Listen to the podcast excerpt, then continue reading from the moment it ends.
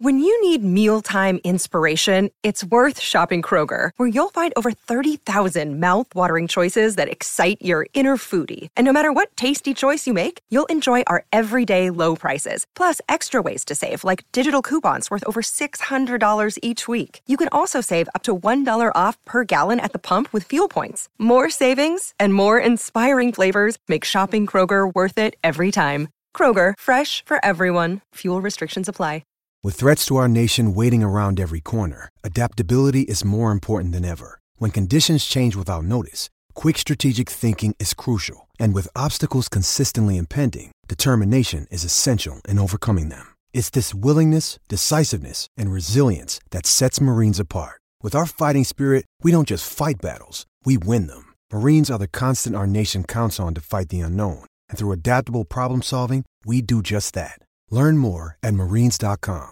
Step into the world of power, loyalty, and luck. I'm going to make him an offer he can't refuse. With family, cannolis, and spins mean everything. Now, you want to get mixed up in the family business. Introducing The Godfather at Chumba Casino dot com. Test your luck in the shadowy world of The Godfather slot. Someday, I will call upon you to do a service for me. Play The Godfather, now at Chumba Casino dot com. Welcome to the family. No purchase necessary. V G W Group. Void where prohibited by law. eighteen plus. Terms and conditions apply.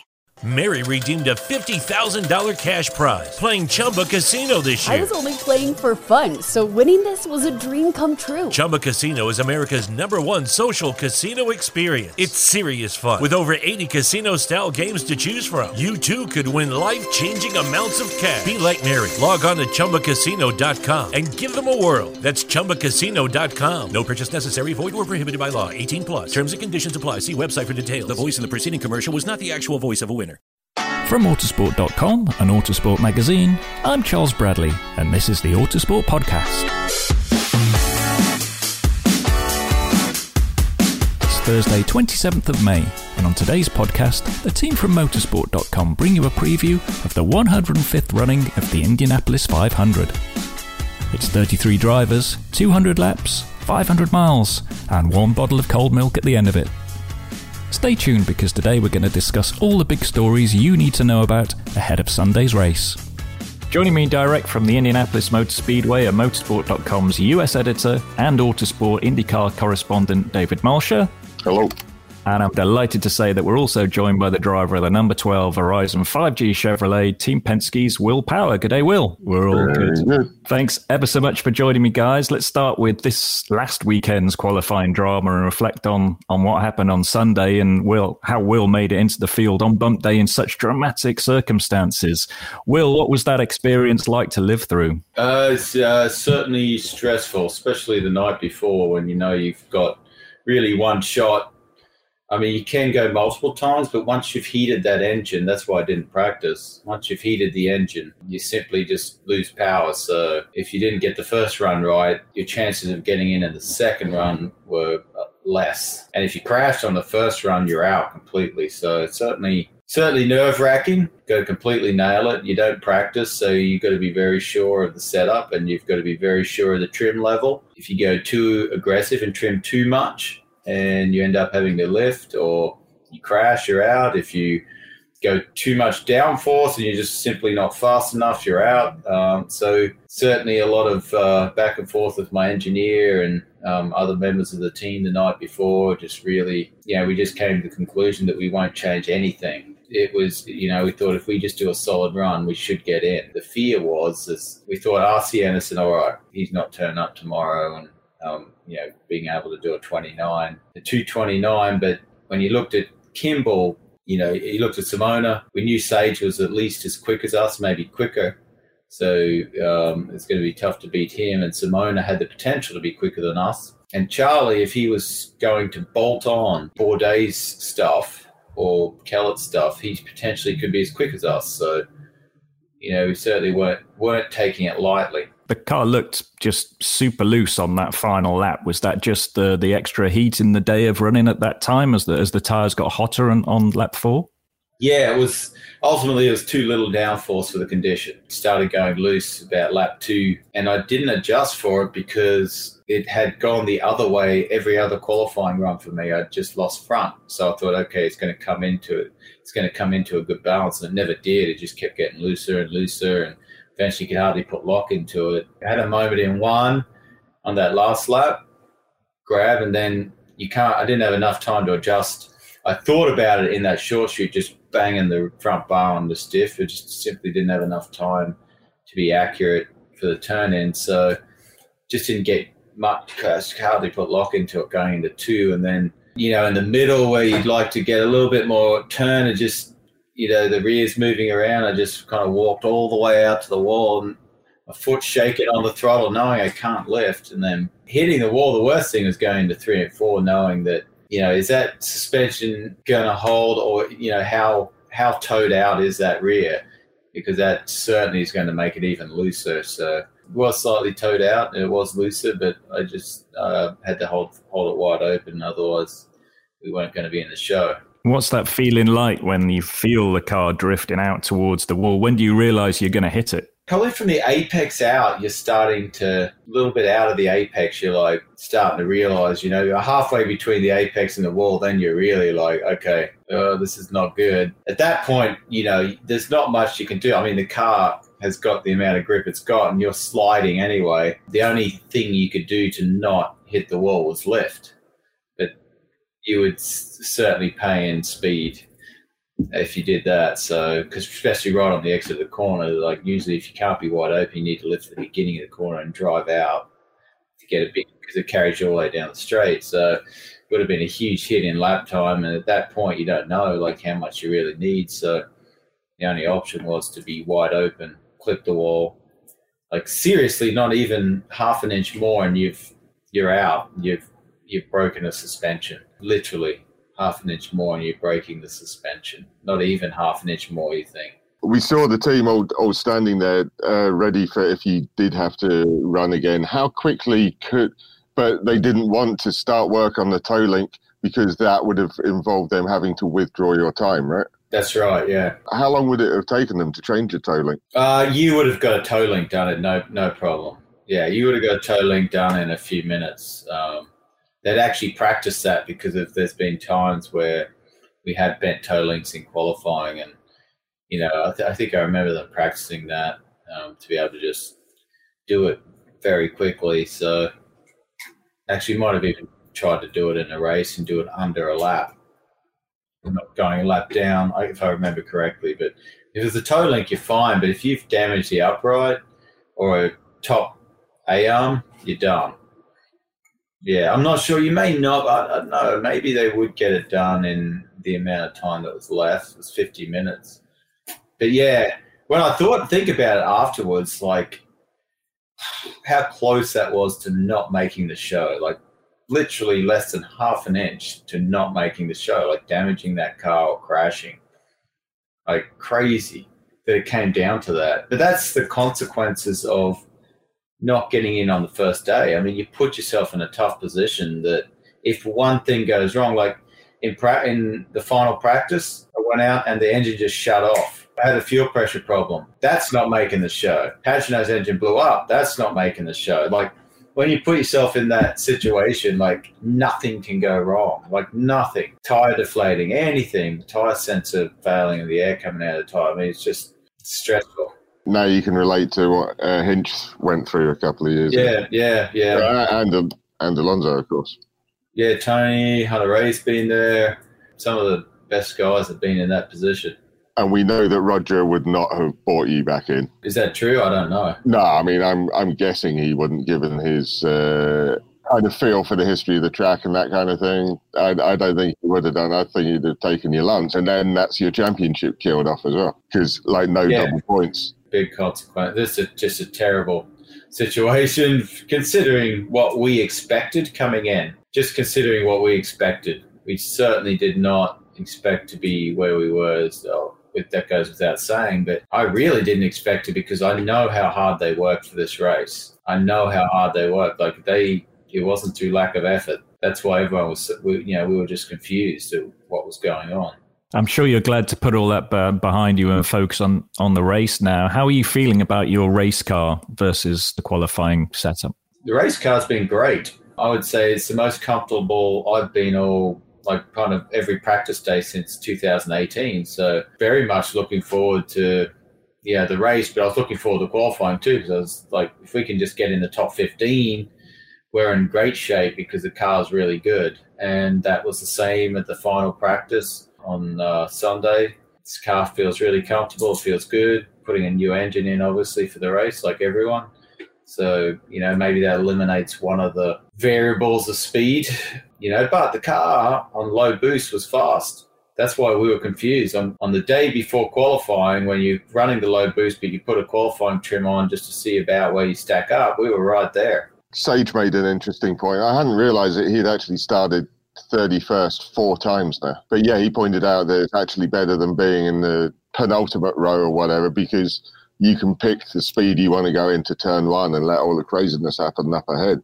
Yeah, it's a good point. I mean, you know, I'm thinking about how do you tackle that? Because obviously you can make some positions, but it's a long race too. Yeah, I don't think you're going very far with the amount of turbulent air there once everything settles in. So Dario describing it as like it felt like his car wasn't actually touching the track. It was yeah. just being sucked along yeah. before turn yeah. one, which is terrifying yeah. to terrifying to someone. Yeah. Like that. Well, that that was last year. I, I realised that in the in the yeah once you I don't know where I started, like in the twenties. Yeah, and twenty fourth, I think. Yeah. yeah, and you seriously couldn't, like, it didn't matter where you were. You could have been up against a wall where no one is, and you're not getting clean air. The air is so st- disturbed that even on the outside, you you can't you can't really make much. Everyone's on about the same. It's the same. The things just buffeting up and down, like you feel it, just constantly um, oscillating up and down uh, from just dirty air. So you know, everyone's in the same boat way back there. Well, I feel I feel we need to give you some positives here. So, right, on, on two on two occasions, drivers have made up thirty-one spots from their starting position. So, Tom Sneaver in nineteen eighty, Scott Goodyear in nineteen ninety-two, both finished second from thirty-third on the grid, and you're spot, starting one spot ahead of those guys. I know. I, uh, I'm I'm a well well aware. Montoya went to the back. He didn't qualify back there, but he's he went all the way to last and came back to win it at fifteen. So certainly a lot of time to get through all that. And as you know, in this race, a lot of stuff plays out through pit stop sequences and people making mistakes on pit lane. So there's plenty of opportunity to get ourselves in the mix by the end there. And obviously some Dixon type strategy where it just falls you away from a yellow or something too. So you don't know. I mean, you can, you could almost eliminate a pit stop back there with the amount of fuel save you'd have. You just you'd be lifting. You're going to be lifting so much that first stint. You're going to go multiple laps longer than the guys at the very front. So there's also that plays into it. Is there an argument for going off strategy straight away, pitting on fifteen, forty-five, seventy-five, doing it that way? No, I don't think so, because then you're going a lap down. You know, you're putting yourself in a bad position straight off the bat. So you got to play the long game. Obviously, your man Ron Rosowski's going to earn his corn on uh, on Sunday. When do you define these strategy calls? Do you, do you go into the race with like multiple plans, or do you target periods where you might catch a yellow to advance position and run fuel strategy around that? How how many plans do you go into a race like this with? Yeah, I think you uh, kind of sit back and have a good think about what could happen, but probably think about the things you could control if it stays green. If it's staying green for a long time, yeah, this is what we're going to do. Yeah, I think you kind of go from there, because obviously then you throw yellow in there and it completely changes the strategy. So, you know, back there, you're going to take a yellow every every time. That if there's a yellow in the first stint and it's early, you're going to take it. You're going to take tires, you're going to take the fuel, put you in a, a better position. Ten laps in, even five laps in from where we were, we'll take you'll take a yellow just to get that five laps of fuel. Yeah, even if it's a first lap yellow, you'll probably come top off. Yeah, you start with a full green race and then you kind of decide what yellows you might take, like how early, which I'd say we'd take everyone, uh, any yellow in the first stint, then go from there. We've got a cooler weather forecast for this week. Do we think that's probably going to lean to more green running, and is that going to help you with, with overtaking as well? Yeah, I I think it certainly would lead to more green running just because you got more downforce, um, so less chance for people to make a mistake. Although if it makes the racing closer, it's more chance for people to come together. So, yeah, I kind of think it's good for us to have a, a cooler race. I think that it will you'll be able to run closer and capitalize on little mistakes out of corners. So, yeah, I think it, it, it's a good thing. You know, I think a stinking hot day, it just all spreads out and it's hard to get by anyone. You know how people say that, you know, you learn from all the, the bad times and that kind of thing. One of the things that made it kind of like work out for Montoya in his battle with you in twenty fifteen was because he'd had to come from the back and yeah. he had more, he had more wing, had more wing on, so he was able to better yes. to deal with traffic. Yeah. I mean, I guess that's that's something that you've got to look back on. Is that something that you learned from that experience? You know, you're spending the day in just such turbulent, terrible air that when you get to the front, it's just it, the thing's just stuck. Like you could, you you'll be able to.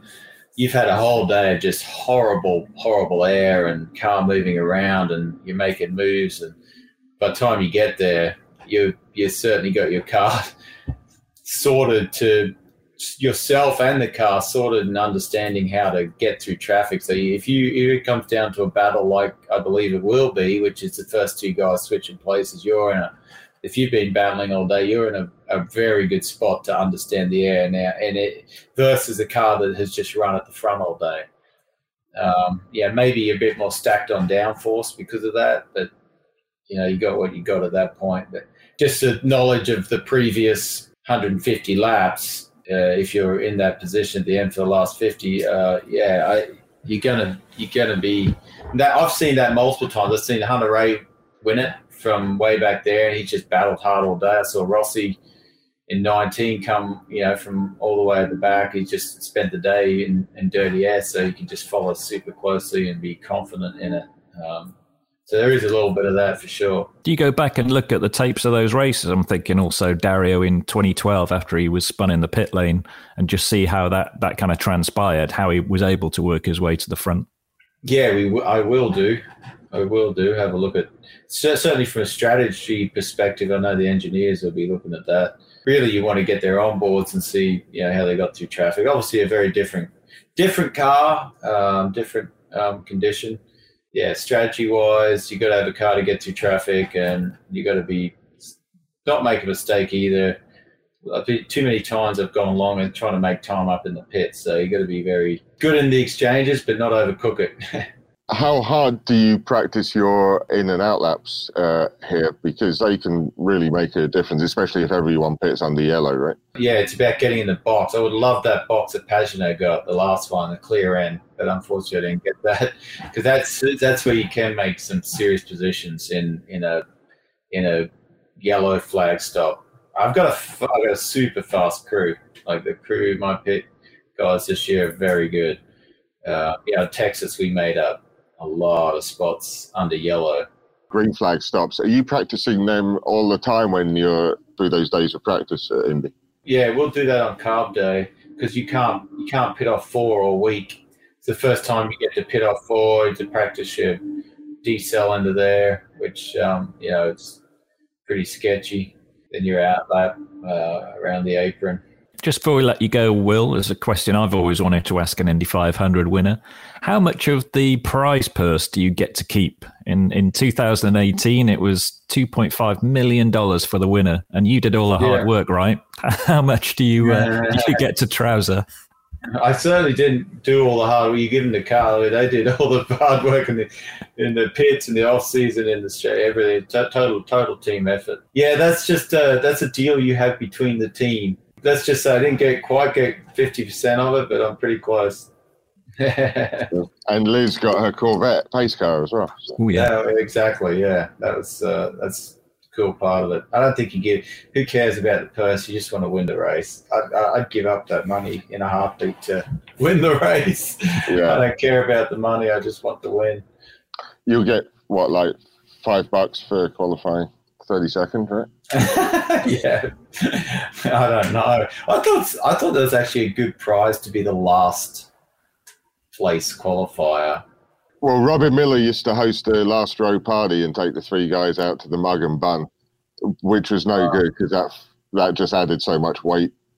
yeah, uh, you, know, you know what you know what Robin's like. He, yeah. he, wants, he wants his uh, food as uh, unhealthy but filling as possible. So. It's been fascinating to hear your views. Thanks so much for your time as we approached our one hundred fifth running of the Indianapolis five hundred this weekend. Thanks for joining us. Best of luck for Sunday's race. Mary redeemed a fifty thousand dollars cash prize playing Chumba Casino this year. I was only playing for fun, so winning this was a dream come true. Chumba Casino is America's number one social casino experience. It's serious fun. With over eighty casino-style games to choose from, you too could win life-changing amounts of cash. Be like Mary. Log on to Chumba Casino dot com and give them a whirl. That's Chumba Casino dot com. No purchase necessary, void, or prohibited by law. eighteen plus. Terms and conditions apply. See website for details. The voice in the preceding commercial was not the actual voice of a winner. Awesome. Thanks, thanks for having me on. So now Will's gone, we can talk about him rather than to him. So what are your thoughts, David, on his chances on Sunday? What's the maximum he can expect to gain from this? I think it's fair to say that he can definitely get up into the top five. They are going to have to do something uh, tricky, obviously, or get lucky uh, in terms of uh, tactics. But I think they're well capable of that. Uh, and I think they know that it's it is going to uh, be almost easier from the back because they've got nothing to lose. Simona's feeling the same way. What Will was saying about plunging into the pits every time there's a yellow, no matter what, even if there's one at the start, just to top off and just to make that ground when you can and then sit and save fuel when he's stuck in traffic. I think that could work out in his favour. The great thing is about the Indy five hundred, you honestly never know uh, until you know the final shootout where everyone stands in terms of fuel. Penske has Joseph and Simon much further up the grid, haven't they? So they they can sort of focus on them and let Will work it out for himself, can't they? And uh, I think Scott McLaughlin uh, stands a great chance uh, from seventeenth. I reckon he can get a top five and win Rookie of the Year. I'd, I'd agree with that. I think certainly some of the pace we saw in his uh, sort of race setup, he looked really strong. Yes, and he's not backward about coming forward. If there was another position to be gained within the race, I think he uh, he isn't one to just hang back and think championship points or anything like that. He'll he'll go for it if he's confident. And uh, yeah, as you say, everything that we've seen within the uh, uh, practice sessions, he. He does look confident, whether he's running in traffic or leading a pack. So you've been in Indy now for a couple of weeks since the since the Grand Prix. What's it like? What's what's the feeling like? The buzz around the place with, with fans back and knowing that there's going to be one hundred forty thousand in on Sunday. Yes, one hundred forty thousand sounds like a small number uh, compared with Indy, but obviously it's a massive number compared with most other races. Yeah, in the anywhere world. Else. Certainly, exactly. So yeah, it's. Uh, There is some excitement building. I think there's a, quite a bit of disappointment that the restrictions hadn't lifted in time for the parade and uh, festival. But on the other hand, uh, they've done something very wise with that money and ploughed it into Dry and Reinbold racing, hence the reason that we got Sage uh, in there, starting uh, alongside Will and Simona. There is a certain buzz. It is a bit more muted, but... on the other hand, you know, it's a lot better than last year. Uh, I think we should all be grateful and we look forward to a wonderful twenty twenty-two with everything coming back full bore. What sort of race can those fans expect to see? I'm looking at my weather app right now and it's forecasting temperatures really in the low seventies. So you're thinking more overtaking but less less wreck potential because the, the, the track's going to be more grippy than normal? Yeah, and I think the air... You know, that makes the air denser. We're supposed to have a huge storm on, uh, or certainly a lot of rain on Friday, which will not only clean uh, clean the track, but it will also produce a clear but denser air. And I think that that will help uh, the cars come Sunday. I think it's also been not overplayed, but the difficulty in passing here, there's a few people that are thinking it's just going to be the front two that are swapping back and forth, desperately trying to save fuel. But of course, the field doesn't get strung out evenly spaced, so you're still going to get passing at the front of every pack that develops. And uh, certainly, speaking to Dixon yesterday, I think the he is very positive also that the differing tactics that are required will mean that what we saw in practice is what we see in the race in terms of cars being on, you know, very different levels of fuel. and having their tyres uh, at different stages of degradation. I think we are going to see, there will be some fallow periods when everyone's roughly on the same strategy, but then people get desperate, start rolling the dice, and uh, oh, I don't want to say oh heaven break, uh, oh hell or heaven breaks loose, but suddenly we start getting the kind of uh, racing that we're brought up to believe the Indy five hundred should feature. I mean, how many pit stops do we normally expect from a from a regular race run at Indy?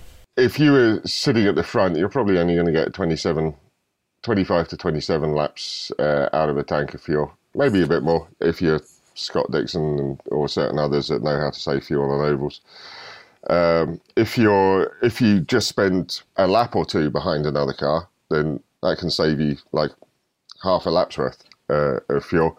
If we said thirty laps is roughly uh, the number, that gives us six six pit stops. Uh, you know, there's going to be a short short run somewhere uh, in that.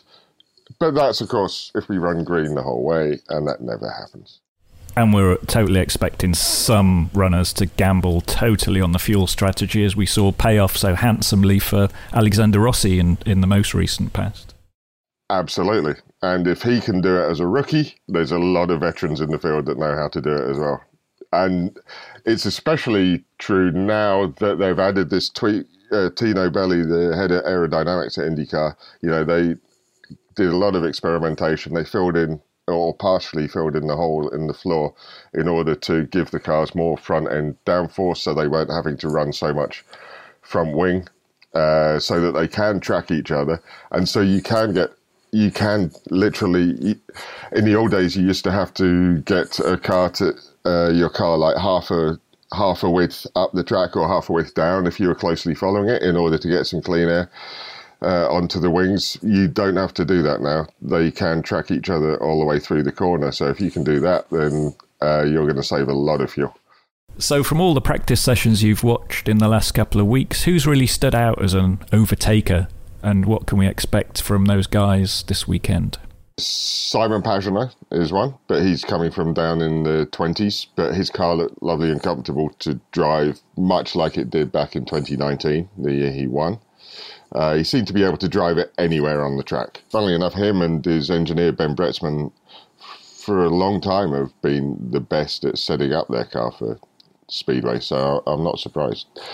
Pato looks hard and aggressive. His car looks a little bit uh, edgy, but that doesn't seem to stop him, does it? He he showed uh, you know, great restraint last year uh, by finishing sixth.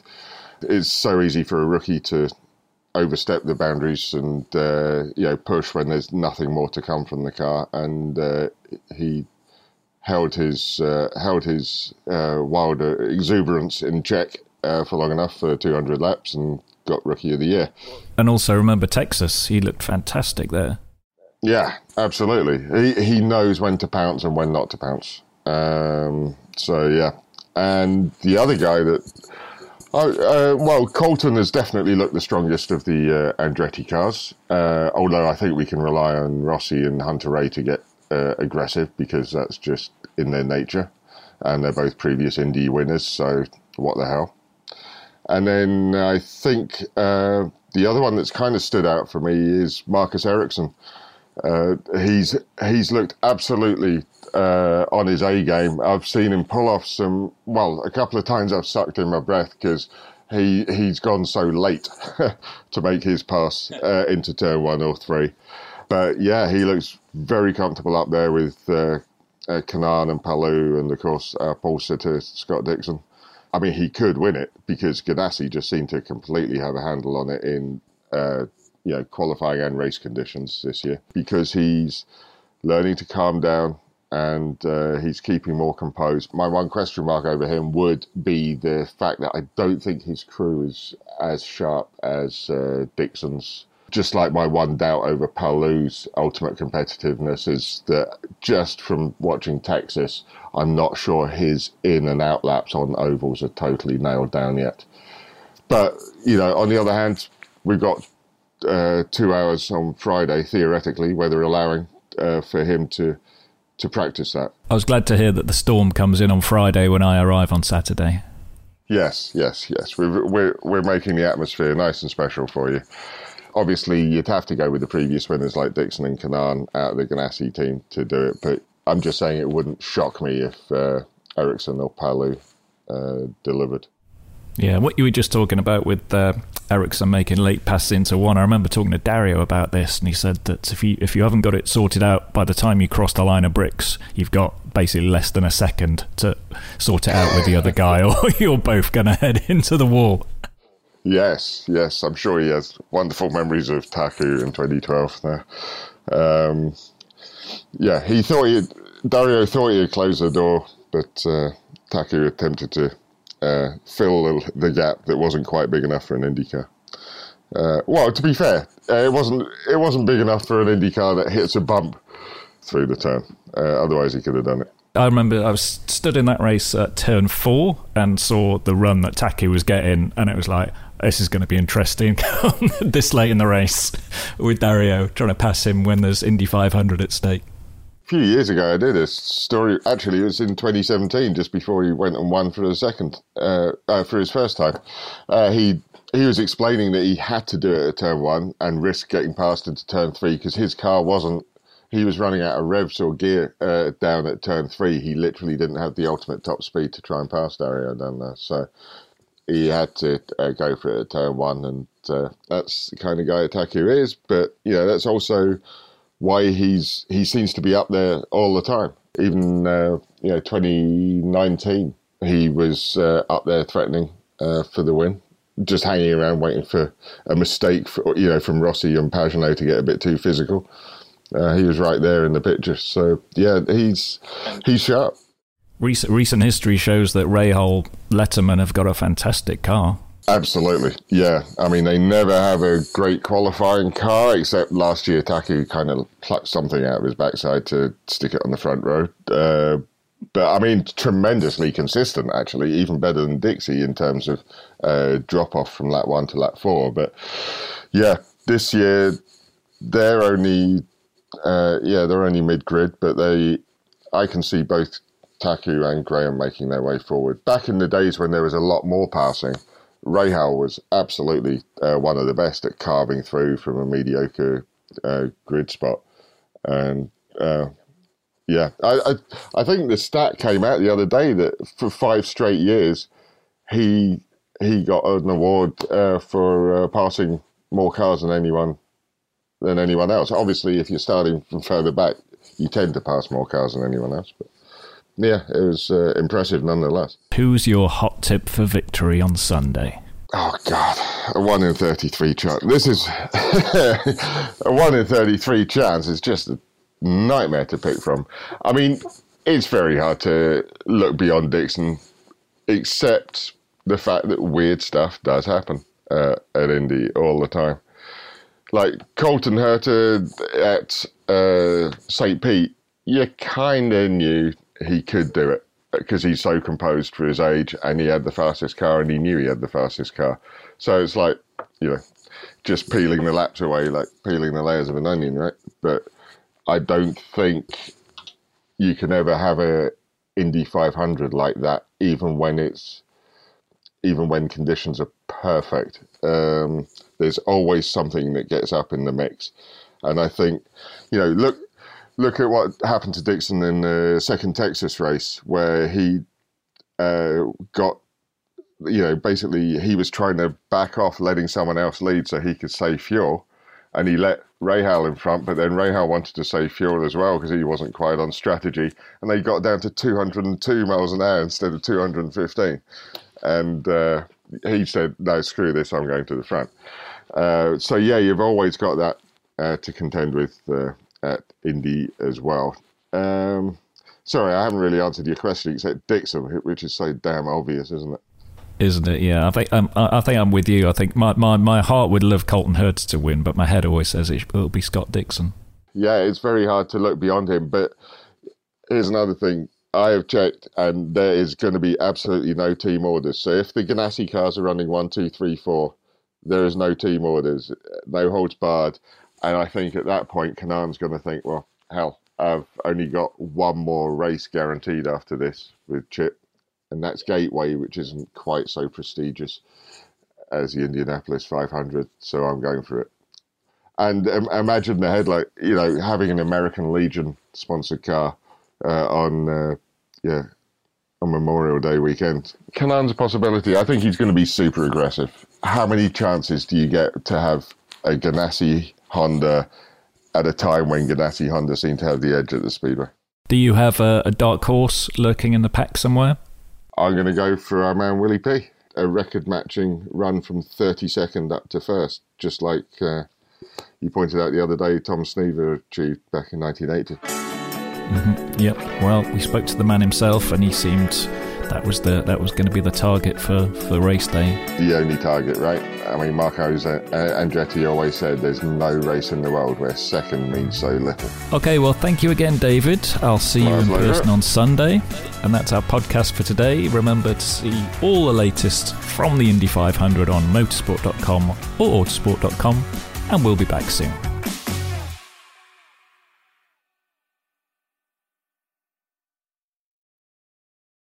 With the Lucky Land Slots, you can get lucky just about anywhere. This is your captain speaking. Uh, we've got clear runway and the weather's fine, but we're just going to circle up here a while and uh, get lucky. No, no, nothing like that. It's just these cash prizes add up quick. So I suggest you sit back, keep your tray table upright, and start getting lucky. Play for free at lucky land slots dot com. Are you feeling lucky? No purchase necessary. Void where prohibited by law. eighteen plus terms and conditions apply. See website for details. Wendy's knows cold and soggy fries are the worst. So soggy. That's why we're serving up hot and crispy fries all day, every day. And all night until close. With natural cut potatoes, sea salted to perfection. Show me that potato skin. Wendy's hot and crispy aren't like other fries. We're your dream fry. Choose wisely. Choose Wendy's hot and crispy fries. Guaranteed to be hot and crispy. If yours aren't, bring them back and we'll replace them. Sports Social Podcast Network. Okay, round two. Name something that's not boring. A laundry? Ooh, a book club. Computer solitaire, huh? Ah, oh, sorry. We were looking for Chumba Casino. That's right. Chumba Casino dot com has over one hundred casino-style games. Join today and play for free for your chance to redeem some serious prizes. Chumba Casino dot com. No purchase necessary. Void where prohibited by law. eighteen plus terms and conditions apply. See website for details.